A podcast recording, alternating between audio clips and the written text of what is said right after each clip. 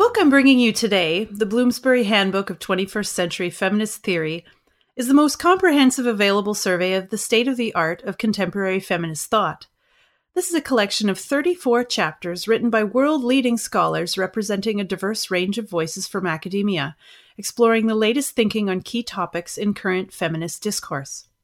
Rather than talking about feminism in terms of its waves, it traces feminist history's time through its constitutive vocabulary, and, in looking towards the future, considers feminism as a theory that is vital and living. The first part explores the notion of feminist subjectivity, inquiring into identity, difference, and intersectionality, as well as topics like birth, body, and affect. The second examines feminist texts, covering writing, reading, genre, and critique.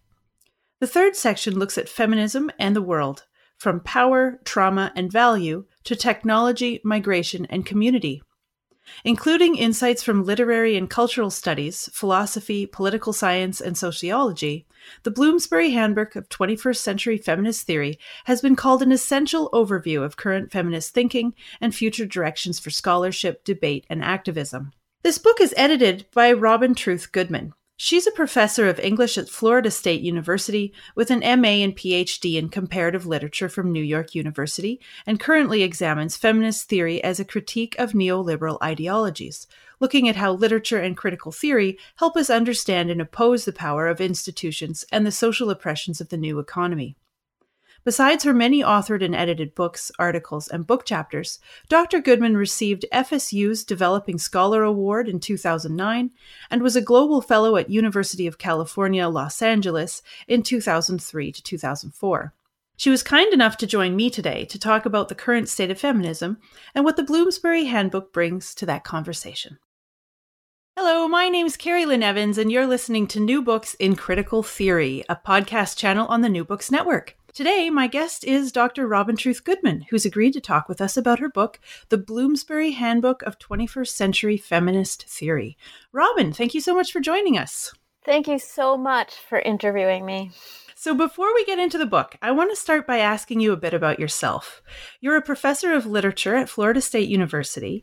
You did your M A and P H D in comparative literature at New York University, and your research now focuses on feminism and critical theory. How did you end up here? Well, when I was in graduate school in the nineteen nineties, critical theory was all the rage. Um, and that was important because it was a kind of lingua franca between disciplines. So you could actually have conversations between diff- disciplines where different people working on similar issues from different places. And it was really vibrant. And it was also really political. Like it was a much more, it was much easier to kind of look at the world outside of academia and think about other things besides text. So I see critical theory as intervening in discourse and understanding about public problems. And this is particularly important for feminism because of the way large-scale social forces and institutions like the economy and politics are being reformulated right now along gendered lines. And what I mean by this, for example, is that the domestic sphere of reproduction has historically been treated as the limit to politics and state interventions. And now the idea of these private spaces where women work has been transferred to, say, maquiladoras or free trade zones, which are similarly supposed to be beyond politics and beyond the application of national law. Also, spaces of social reproduction are now being reformulated as zones of extraction. Like, whereas during the era of industrialization, the home might have been seen as a refuge from the economy, now the home and the family have to be understood as a space of primitive accumulation, where undercapitalized zones like children can be capitalized. An example would be the way schools are opening up in various ways to market forces. I talk about this in my book, uh, Gender Work. Well, I wondered if you could talk uh, a little bit more about your personal history with feminism. And I ask only because for me, I was very late to the table in terms of feminism. Uh, I was one of those people that uh, basically right up until graduate school would say, oh, I don't need feminism. I believe in equality, which is, you know, uh, clearly a bit ridiculous. But I have a lot of sympathy for others who just haven't had the opportunity to be exposed to the actual ideas of feminism as opposed to um, some of the nonsense that just gets passed around in popular culture about feminism. So mm-hmm. I'm wondering what it was like for you. Did you always have a fairly positive impression of feminism? Was this a topic you were always drawn to, or was there a catalyzing uh, event?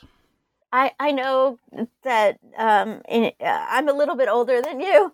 Um, so in the nineteen seventies, feminism was really mainstream and really popular. So there were all of these things that were going on in popular culture. And I always refer specifically to my favorite uh, record called Free to Be You and Me, which people don't know anymore, but you should go ask your mom about it. It was a record, and it was done by Marlo Thomas with Alan Alda and Mel Brooks um, and a bunch of other stars of that caliber. And it was um, and it was something that kids everywhere were kind of uh, performing, because there was a book too that went with it, and it had scripts, and you could like perform it. And uh, and it was um, it was amazingly utopic about feminism, like, I hate housework. You hate housework. We all hate housework, but it's better if we do it together. Oh my was, goodness. And all this great music. You can still see it on YouTube. So that was like um, the atmosphere of that, um, of like, just, it was so common knowledge at the time. And there was, you know, My Body, Myself had come out, and Roe had just gone through, and the pill was just beginning to be widely used. And so there was just a kind of common sense about, oh, of course, um, and this kind of liberal feminism. And then what happened in the eighties was there was a concerted effort for an ideological diminishment of feminism.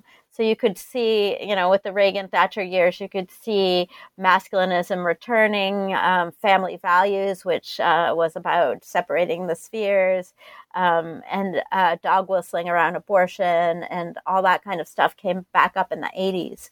Um, so in the seventies, it, everything looked like it was going in a different direction than it actually went in. Um, and it was just a kind of common sense um that that everybody just was a, it wasn't even called feminism. It was just kind of popular culture um, before before that happened.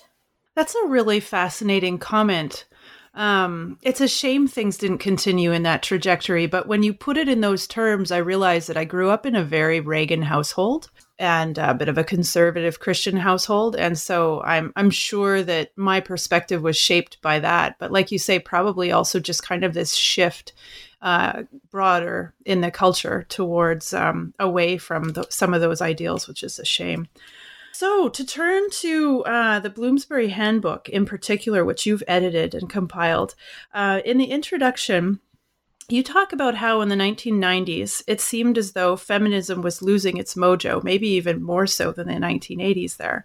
Um, there seemed to be less interest in it among women generally, and even within academia, there, you say there's a kind of stultification of ideas. So it seems like feminism uh, has kind of exploded back onto the scene recently. However, uh, especially since the election of Donald Trump to the White House, um, can you give us a sense of the background leading up to today's context, maybe since the nineteen eighties? Um, yeah, I was, uh, I don't think I said stultification of ideas. I wouldn't put it that way now. Um, I would say that feminist theory lost its po- position as an innovative leader in the field of critical theory more generally, even as women's studies was getting more institutionalized. And there was also an attack on critical theory in general, coming from inside and outside the places where it was practiced. Um, there's still that's still playing out now, and it has a big effect. In the eighties and nineties, there was a fracturing of feminism. This is talked about a lot. Feminism was criticized within academia for its monovision, its universalisms, and Black feminisms, queer feminisms, and anti-imperialist feminisms were growing as scholar, scholarly foci. This was productive, but some of the post-ideological positions that came out of this time after the Cold War were less productive. The goals of feminism got rearticulated to be inclusion in consumer markets and work. Global feminism started, and much of this work to support the expan- was was for the um, to support the expansion of American power, putting women to work for American profit, and limiting the population growth in the Third World.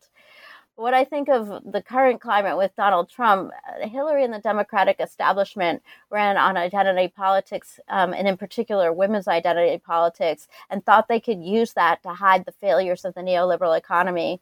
And the rise of this form of feminism um, is only helpful to neoliberalism and not really all that helpful to women. So you also mentioned that as part of this current era of a newfound interest in feminism, it can be presented by popular media in ways that are not necessarily helpful. For example, glamour and fashion are often presented as a kind of empowerment in their own right. And there's an ongoing sort of valorization of girliness that in a lot of ways undermines feminist goals by suggesting that women are affirmed through emphatic feminine display. So can There's a lot of ideas in there. Can you unpack those a little bit for us? Yeah, you know, some of the examples in popular culture, like I, I remember when I was writing the book on um, the military, there, there was an article in the New York Times about how feminism had triumphed because now pink guns were being sold to little girls, and um, that was supposed to be a triumph. mm. But the example I use in the Bloomsbury book is Ivanka Trump, and in particular her fashion lines. Um, this is an example of how the symbolic of gender is changing, but in line with particular interests. So where Judith Butler talks about how we all produce the the symbolic, there's this kind of way that Um, corporations and certain political interests have taken hold of the symbolic and reformed institutions along those lines. So Ivanka's fashion lines were for professional class women, and it divided up different moments of their lifestyles into different fashion lines. There were outfits for daytime and for nighttime, of course, and accessories, and of course, outfits for travel. And the travel sections were linked on our le- website to the Trump resorts. And then in her book, she was saying how the women's traits that she was producing in these product lines were good for the new corporate workforce. A-plus personalities, teamwork, flexibility, getting along, the kinds of traits that were being sold in the product lines. So the symbolic of gender she was selling in her product line could then be used for controlling the workforce in her corporation. Uh, another example that comes to my mind is uh, a couple of years ago, there was some celebrity who did a photo shoot of herself naked sitting on a horse and tried to market this as being um, empowering and feminist because she was so brave to um, sell these pictures, I guess. And uh, while a lot of like uh, some friends of mine asked me, you know, like, I feel like this isn't feminist, but I also feel like being a man, if I try to say something like, like it seemed like a bit of a minefield territory for them to to discuss. And um, mm-hmm. I just think that's another example of of this co-option oh, of yeah. these ideals. Yeah. So there's like the kind that you go to the mall and you feel good about going to the mall, like you you've done your political work. That's that that kind of stuff is anodyne. It's kind of silly, but who cares? But but I think that society is being transformed in. in in the way that people have been purchasing gender. And and it's like getting inside of institutions. So one last question before we turn to the book more specifically. Uh, can you speak to the issue of what's come to be called identity politics in today's climate? It seems to be a rhetorical darling of the left and the focus of some ire on America's political right. And you already mentioned this uh, with regard to Hillary and Trump in the election of uh, two thousand sixteen. So in your introduction, you briefly mentioned the limitations of identity politics and its potential to cause blockages. Uh, so with feminist discourse in particular, you suggest that the identity critique raises the problems by positing a unitary category of subjects that speak as women. So can you elaborate on these ideas a little bit? Yeah, I don't know if I would totally agree that um, that the identity politics is a darling of the left and the and the target of the right. Um, this might be true if you believe that the entire spectrum of political possibility is between the U S Democratic Party and the U S Republican Party, but actually the political right is all about identity, um, and they believe theirs is endangered by others. Um, so white nationalism is, is, of course, the main example of that. Um, Very true, yeah. Yeah. So identity these days is about reaffirming essentialism. That is reaffirming that things such as knowledge, emotions, character traits, social roles, and experience are hardwired in the body or in the context.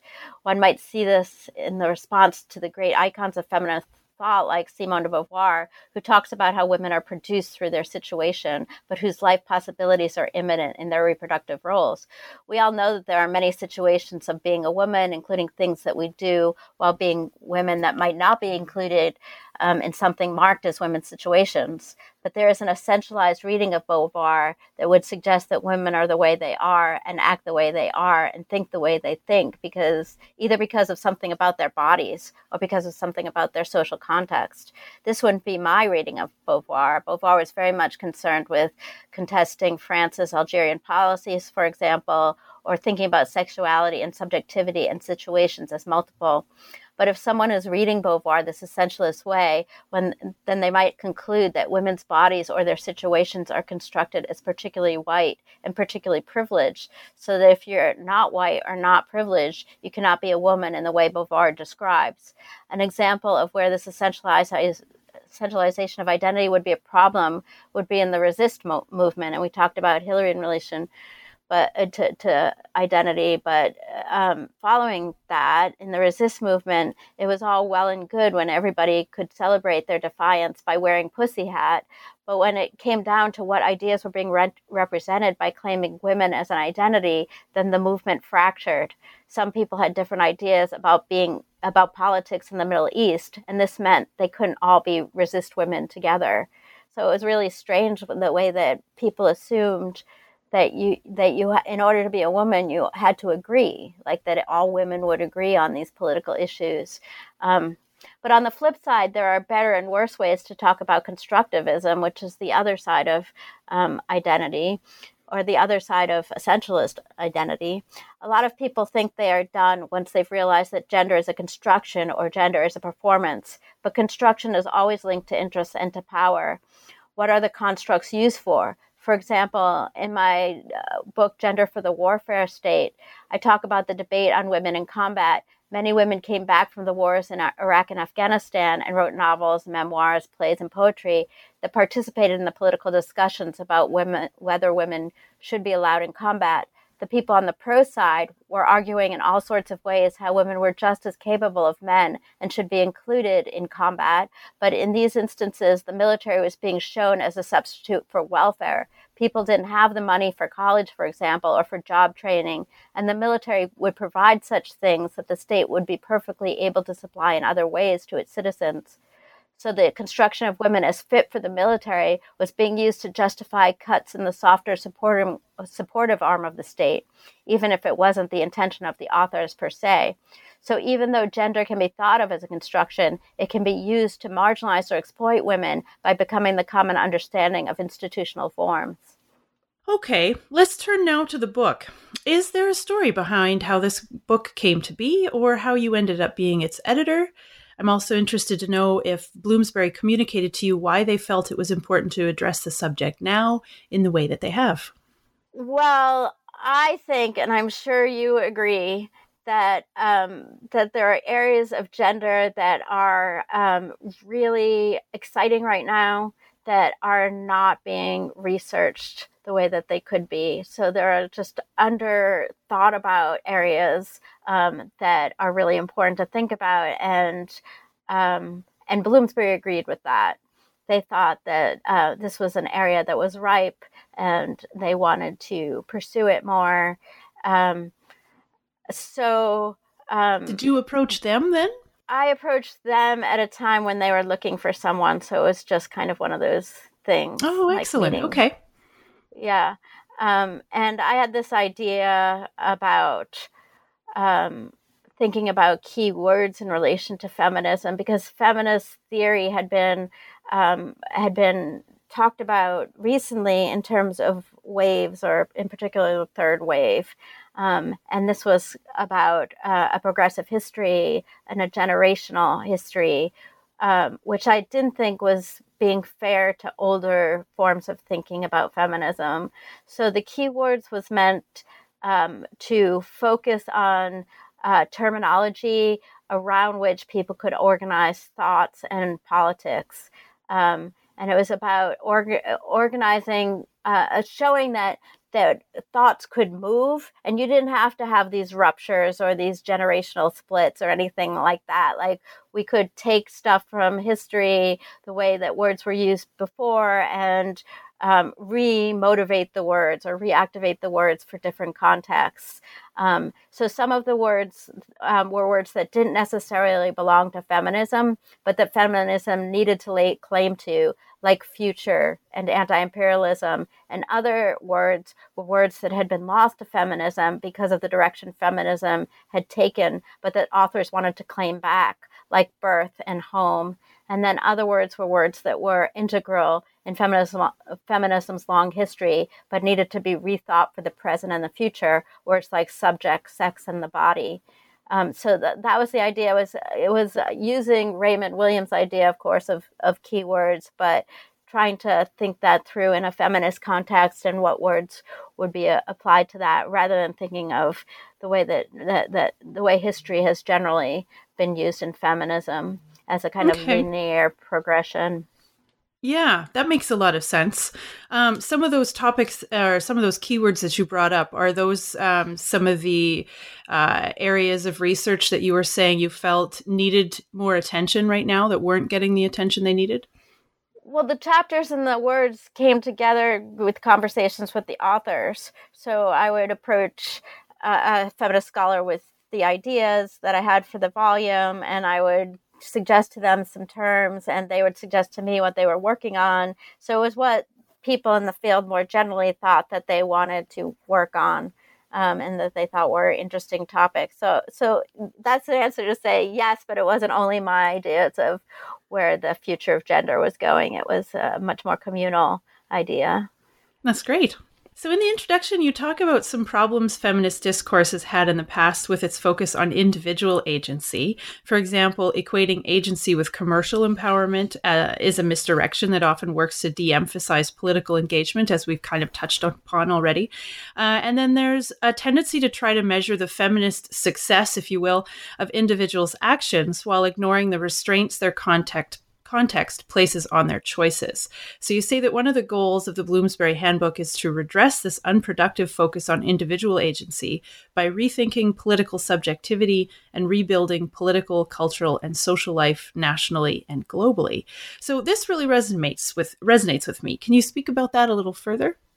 This is a really hard question, because the question of agency is so wrought right now. And the problem of the focus on agency is that much of it, the question is, is structured like a bad sensationalist T V show with drama and climax. An adventurous individual breaks through obstacles and is free.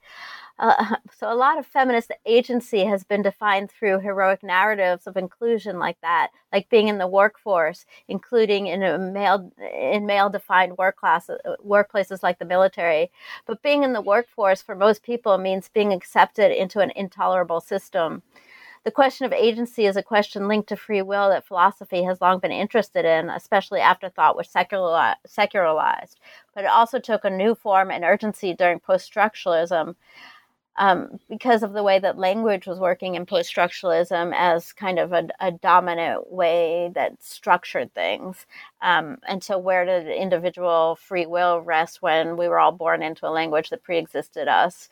Um, I don't know the answer to the questions that agency raises, but I do know that breaking out isn't going to be that easy. An example that comes to mind um, for me, and, and something I've been working on, thinking about a lot lately, is Beatrice or Paul Preciado, um, particularly in Testo Junkie, although a lot more is coming out, um, who writes about taking testosterone to try to live differently with the codes of gendered existence that are available to us.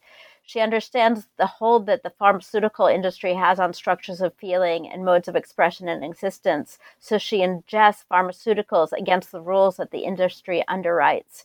By taking the drugs, she sees herself as linking up with the whole command economy, not only of big pharma, but also of the porn industry, both of which extract surplus energy by controlling our bodily existences. So her sense of herself is not individualistic. Instead, she is using the corporations inside of her to reinvest their surplus of gender and energy against the rules alongside others who are acting li- likewise.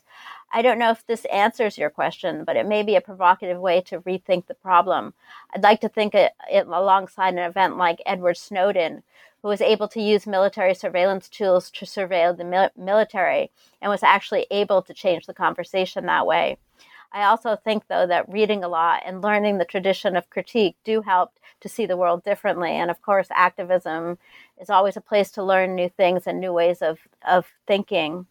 Um, another example could be the Yes Men, who, who dress up as corporate people and go out and just say the same things that the corporations are saying, and they're totally ridiculous. Um, and they, they become comic characters, and it's like a, a parody, but it's uh, but it's the parody of using the corporation's own language to expose how hilarious what they say is, um, and, and forging a critique that way. Oh, that's really fascinating. Uh, I hope I can find some Uh, videos of that on YouTube, hopefully. The Yes Men are on on um, are on YouTube. Okay, excellent. I like that. Um, okay, so I'd now like to ask you about a term that has only crossed my radar recently for myself, and that is um, this buzzword, intersectional feminism. So my understanding is that this term reflects an attempt to capture the many different categories of identity beyond just gender and mobilize a feminist methodology for analyzing the modes of other oppressions.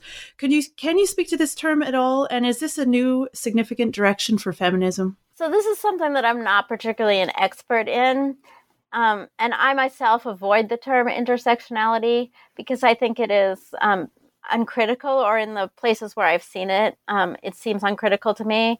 And what I mean by that is that one can only accept it as something good. One can't really say that intersectionality is bad or limiting or dangerous in any way, because then you would be labeled a racist, and whatever you have to say would be labeled racist, and any and so anything you had to say would be buried. You can only be in favor of ex- intersectionality or be a racist, when I don't find myself particularly drawn to either of these categories, though clearly the first one is better. This means that no thinking on it can happen, and it participates in a culture of anti-intellectualism or call-out culture. Call-out culture. When I think about the original usage of the term in critical legal studies, I actually find it useful. Kimberly Crenshaw's insights that if a person is a victim of a crime, then all sides of their identity must be thought about when deciding what the interventions of the criminal justice system should be. But when I think about this more generally, that anytime I think about anything, all the identities in question affect what can be thought about it, and there are ways, uh, there are always ways a bunch of intersecting identities are involved, then it seems to me too obvious to really get me anywhere. I know others think differently about the term, and if they can make use of it, then I respect that. There are a couple of good chapters on it in the book. I just don't think it's the answer, and I think it's too me-focused, as though all meaning comes from experience, and that one can only, one can't really think beyond one's own experience. Mm, yeah, I would definitely agree with uh, with that last point. That for me, that that really highlights the limitations of that term. Um, yeah, okay. I don't know how that came about. How uh, how uh, like a generation of scholars thinks that you can only understand experiences based on your where you're from or what your identity is, and that you can't understand each other.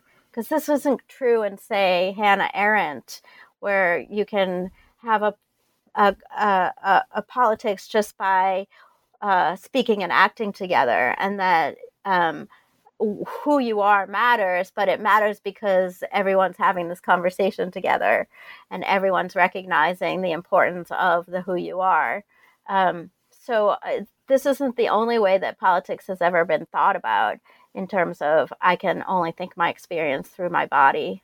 It's really, it goes back to the problematic essentializing too, that feminism is trying to get beyond, and it shuts down conversation because, um, you know, if you're limited to having an opinion about only the things that have directly affected your life, well then, then we can no longer speak to each other about each other's experiences, it seems like. Right, and then when is identity small enough? Like, can I only talk about curly-haired yeah. women, you know, like, who live in Florida? Yeah. yeah.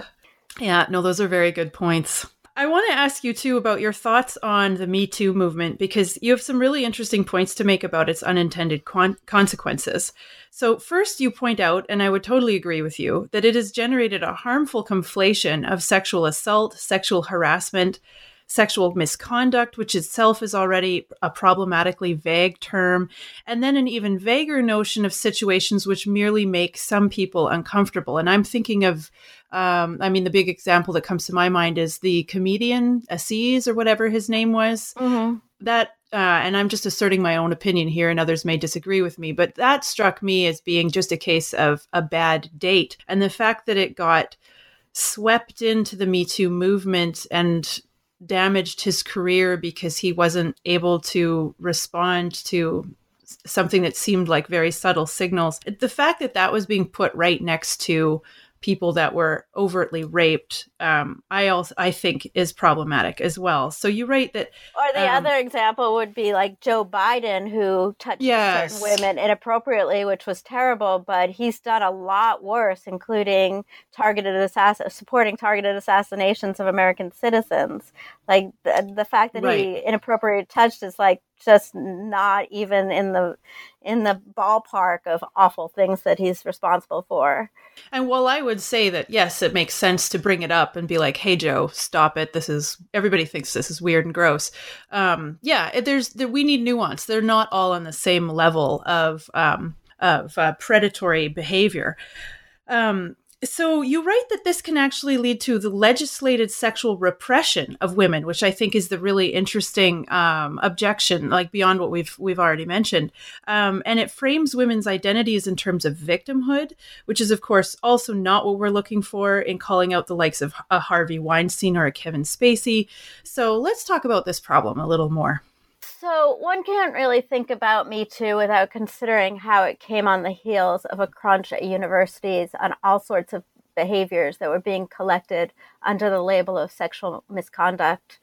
I started to think about this term sexual min- misconduct when my own university was changing its Title nine policies, and sexual misconduct was being used to talk about a wide range of acts that would be subject to discipline. Um, These and, and I looked up sexual misconduct at the time, and it actually had no legal meaning or no agreed upon legal meaning. Um, so these acts included classroom speech, for example, when it when it made some students uncomfortable, which is it's just teaching, right? Or, or using yeah. the wrong pronouns, or even walking by a conversation students are having in the hallway and not reporting it. Since faculty were now being to be considered responsible employees, they could get in trouble for not reporting something students told them, even in confidence. And this had a chilling effect on student-faculty relations, on writing assignments, and on class content. My own university was particularly concerned about this new type of oversight because of a very public rape allegation, but other universities were going through similar changes. What was happening nationally was that in two thousand eleven, the Obama administration was having a lull in the polls, and they decided to renew energy around their agenda by focusing on three hot issues: healthcare, immigrant children, and Title nine implementation at universities. In terms of Title nine, a Dear Colleague letter was issued from the Civil Rights Office that gave instructions, but the instructions were contradictory and not enforceable, especially given academic freedom protections. Yet some universities jumped to the punch.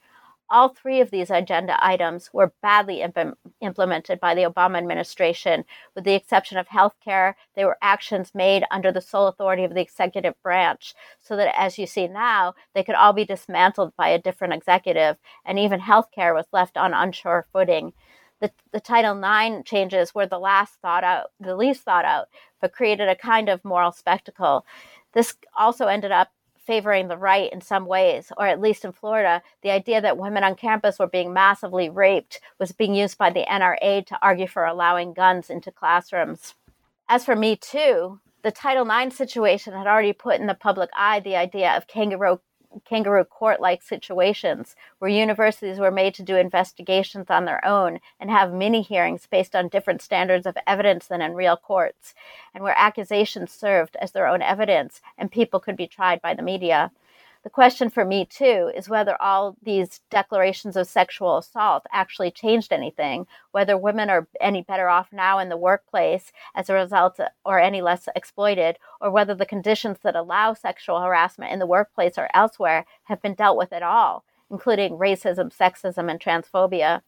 The fact is there needs to be legislation that would hold perpetrators responsible for sexual aggression. This is not impossible. Right now, an employer just needs to show that they have done the requirements for making the environment safe according to the law, and then they can wipe their hands of it.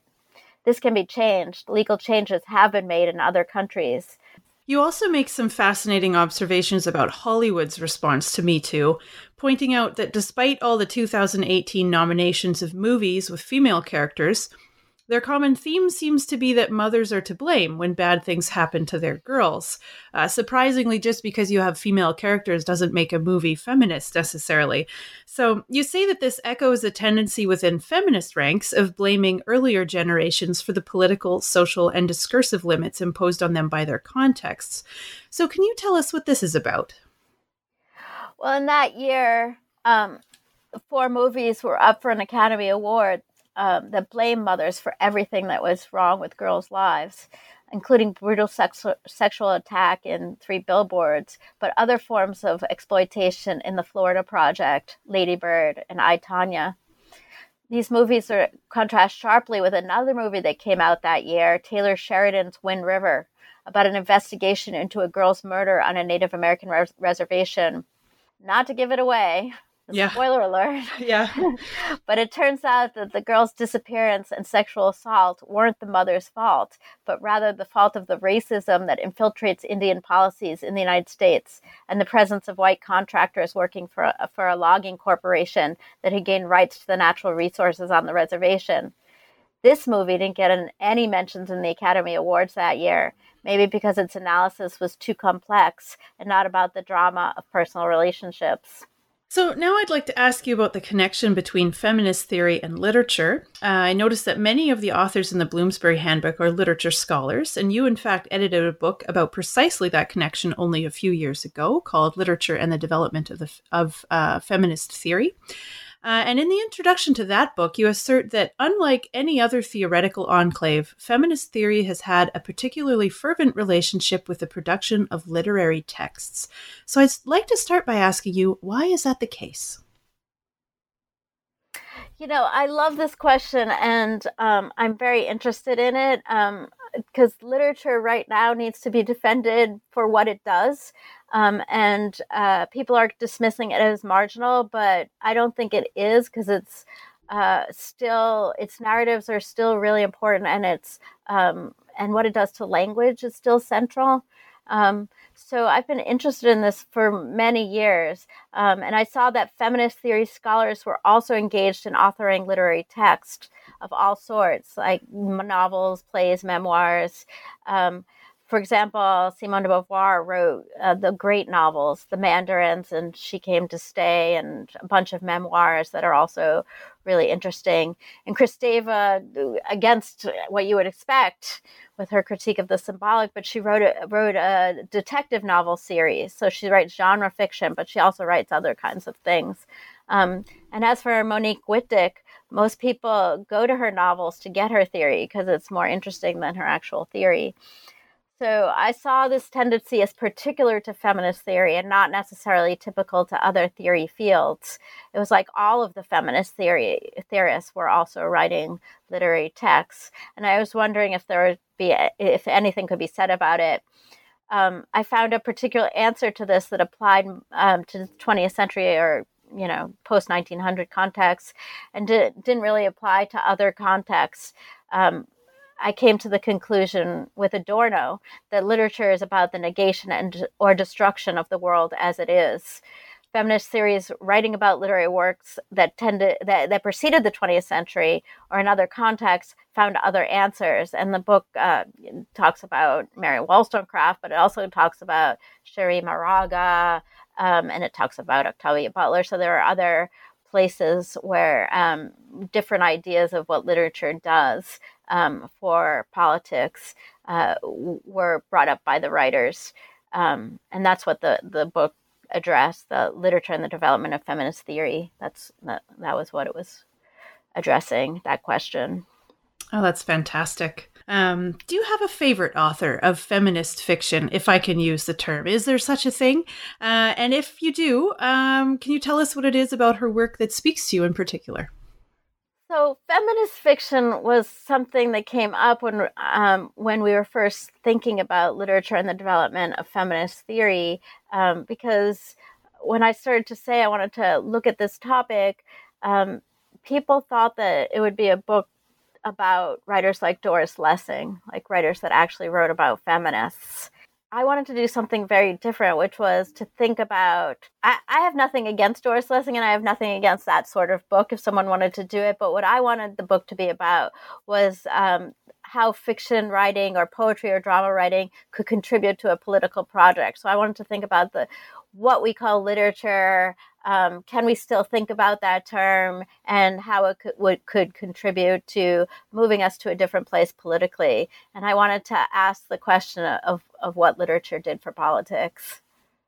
Excellent. So the question of favorite as a literary scholar, I always find troubling, like choosing which one of my children is my favorite.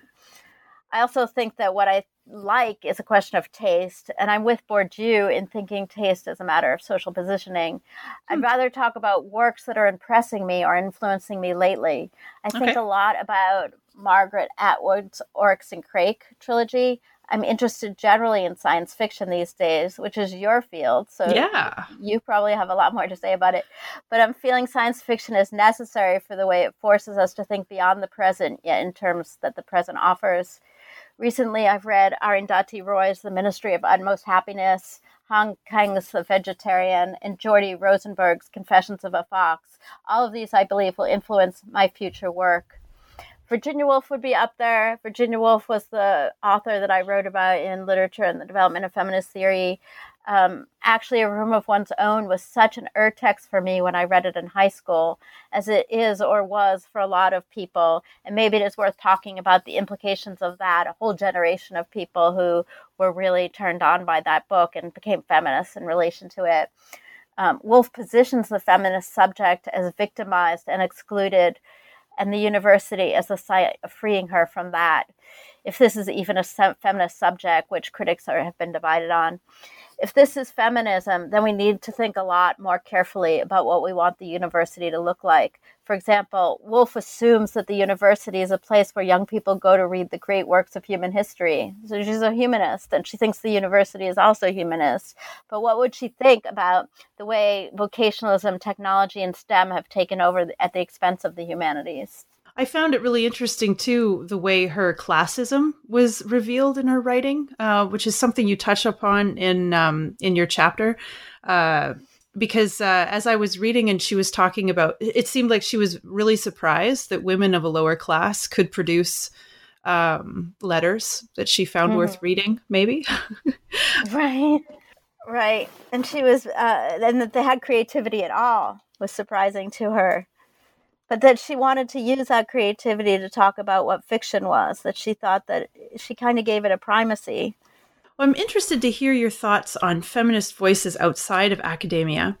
Uh, I wonder how any particular narrative about feminism or particular feminist philosophy does or does not attain legitimacy. I'm thinking in particular about the wide swath of young women who aren't familiar with academic feminism, for example, and who may all share a set of ideas that are antithetical to those found in academic literature.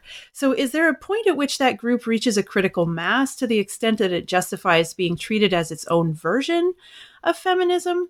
Because my impression is that academic f- feminism, for all its multiple voices and views, doesn't itself represent them all. So it's kind of the old who decides what is canon question. I wondered if you could speak to that at all. Well, I'm not sure I'm agreeing with the premise that there's something called academic feminism that stays within the borders of the academy. If you read the latest preface to Judith Butler's Gender Trouble, she talks about how her work on gender informed a whole generation of activists, um, and actually brought the whole, you know, the whole, say, queer movement out in a certain way, or gave them a kind of intellectual bearing. Um, So even the, even though the book was criticized by ac- other academics as having a style that was too obtuse, uh, no form of so- social change can happen without thinking, reflection, and therefore theory. So I don't know if I don't know what ideas you are seeing that are antithetical to ideas found in academic literature. Maybe you could elaborate on that. Yeah, I guess I'm going back to um, uh, well, l- like I mentioned. Uh, prior to my exposure to much writing, my impression of what feminism was was just cobbled together from popular culture, and uh, and so and there's a lot of um, uh, men's rights type of anti-feminist um, rhetoric that's out there, like to tell you that uh, feminism is just a bunch of really embittered, angry lesbian women who hate men and they want to flip the script so that women dominate men, or this idea that um, when when a female character in a movie beats up men uh, in some kind of stylized, um, uh, overtly sexualized kind of context, that this is a feminist script about women being strong, physically stronger than men. And they'll say, oh, isn't that stupid? Women aren't stronger, like physically stronger than men. And of course, feminism is n- actual, but there I go with the, with the, the problematic term. Real feminism has never made those kinds of assertions. And I there was a project a couple years ago that somebody made a compilation of videos where they interviewed just average young women and said, what is, is feminism important to you? Uh, is it something that you believe in? And a lot of them sounded like I was years ago, which was, no, I don't believe in feminism because I believe in equality. And I'm tempted to say, you simply don't know what you're talking about. You need to be better informed. Here, read some theory. But I worry that Um, there's a point at which that becomes kind of white ta- uh, ivory tower thinking. Sorry, not white, but ivory tower thinking. And um, clearly there's some positions that I think one could argue are just out and out wrong. But I would imagine that there's room for a middle ground as well, where you could have women that um, form their own notions of what feminism is that don't necessarily have a lot of exposure to academic writing. I suppose, although I do think that most of those popular culture uh, representations also have certain kind of philosophical backing. But what I would do with, in that situation of feminism is about equality is ask for examples and or ask what they mean by equality and say, well, what about parental leave? Do you think that um, women shouldn't get that because they that would mean that they weren't equal, or like give examples where you can actually try to think out the way that equality um, might look um, and try to move them forward. But the word feminism itself is part of the symbolic, right? It's it doesn't really have a referent. And so people need to lay claim to it. And um, my idea is that you take anyone who claims that they're a feminist and try to work with, you know, moving that symbolic to a different place um, with them um, so that, you know, they don't think it's about burning bras on the moon, although I, I would be fine with burning bras on the moon. Um, that was literally the extent of my feminist knowledge. When I was younger, my mom told me that feminists, were they burnt their bras and I should never do that. That was a terrible idea. And also they don't shave. Yes, exactly. Exactly. This nineteen seventies stuff. Yeah. That was part of that backlash. That was like, you can trace that to a time when it came out in the news that this is what feminism, feminism was. Well, that leads into my next question, actually, because um, I wanted to bring the conversation back to the personal in this, uh, to the extent that I wondered, from your own personal experience, are you sensing through your interactions with students on campus or otherwise that feminism is a topic that young people are more interested in? Do you do you sense that there's it's making a turn and becoming um, Uh, moving away from the backlash, I guess. Do you have conversations with people outside of the classroom who are intellectually engaged and emotionally invested in these kinds of topics? What are you experiencing?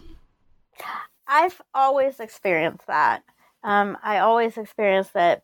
Like uh, one semester, I don't remember how long ago it was, but I taught um, se- two senior seminars, one in Marxist theory and one in feminist theory. And the radical people were in the feminist theory class. Marx was just an old philosopher. feminism was where the edge was. And it was just so fascinating to me because I didn't expect that. I thought I'd get more liberals, but I didn't. I got people that were bending categories in all sorts of ways in that class, in all sorts of different disciplines. I had a woman who is majoring in physics. I mean, it was just so interesting to see who was being called into this category. And recently what I, and, and, and another story from that is that many years after that, Um, I met one of the students from the feminist theory class at the Occupy. I, Tallahassee's a small town, but it did have an Occupy. And um, and he said, you know, I took your class in feminist theory. Um, I had just come back from the Iraq War. Um, I have come from a conservative Republican family. They didn't know why I was taking your class. Um, but my class was the bridge between being a, a, a soldier in Iraq and co- coming to Occupy. And I was like, well, I can retire now. Like, this is everything. That's so fantastic. But recently I've been, I've been um, hearing from students, uh, um, graduate students who want to take my classes and want to write their dissertations with a feminist content. And I think that, that that's a sign. And it's really recent, like in the past month or so, that I've been noticing much more of that, of people that want to engage in this. Um, and I and I thank Trump for that. I was going to say, I feel like this political climate right now has just engaged people, uh, especially young people, to realize that politics really does matter in their lives. You know, it's not just this abstract thing out there that maybe changes your taxes or something. Like, it really impacts people personally. So, um, mm-hmm. yeah, so perhaps that's a part of it. But that's really encouraging to hear. And the young people also um, understand the symbolic in ways that are a little bit um, uncomfortable, maybe, for older people. Um, just the, the the gender doesn't matter for them as much. Uh, I mean, it matters more in a lot of ways, but um, the the gender that you, that you can manipulate it in much more ways than than anyone thought of before, um, and you can um, wear it differently.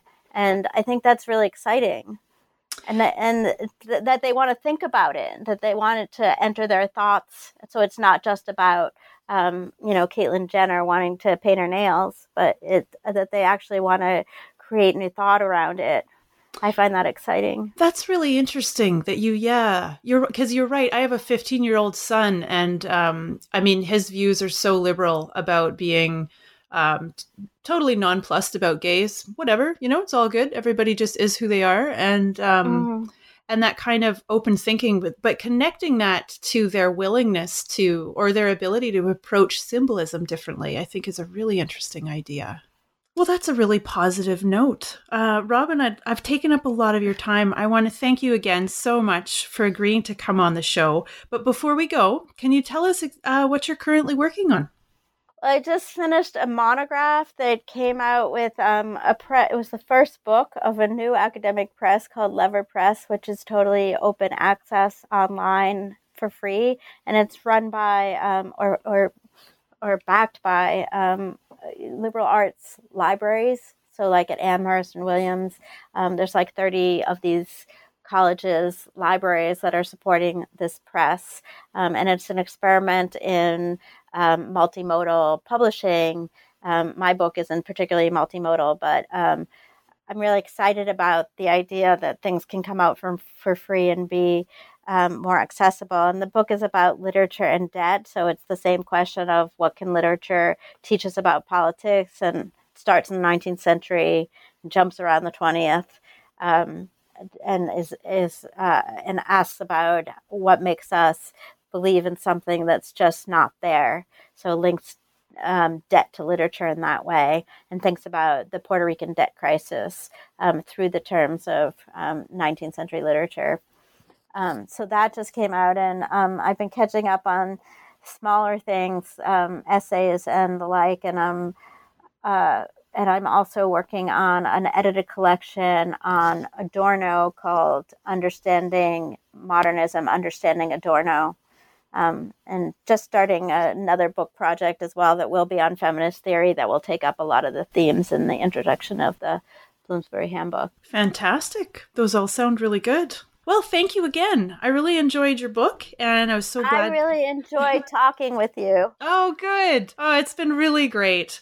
Thanks again. Um, hopefully you'll come back when you have future publications out. I'd love to have you. I would love to talk with you again. I want to thank you for listening to New Books in Critical Theory, a podcast channel on the New Books Network. Once again, I'm Carrie Lynn Evans, and I've been speaking with Doctor Robin Truth Goodman about her book, The Bloomsbury Handbook of twenty-first Century Feminist Theory. If you enjoyed this podcast, please write us a positive review on iTunes, post about us on social media, or tell a friend. The New Books Network is a not-for-profit organization, so all the buzz you can help us generate goes a long way to supporting this work. I'm also interested in hearing from you about your thoughts on this podcast and the material we cover. I'd love to hear from you about your thoughts on this book, for example. Does feminism play a role in your life? Is it a topic of conversation among your friends or family or coworkers? I'd love to hear your thoughts. You can find me on Twitter at Carrie Lynn Land. That's at C A R R I E L Y N N L A N D. Do you have a book you'd like covered on one of our shows? Contact us through our website, new books network dot com. Also, be sure to like the New Books in Critical Theory channel on Facebook and Twitter, where you'll see every time we post a new interview. In the meantime, I'll wish you au revoir from Quebec until my next conversation about new books.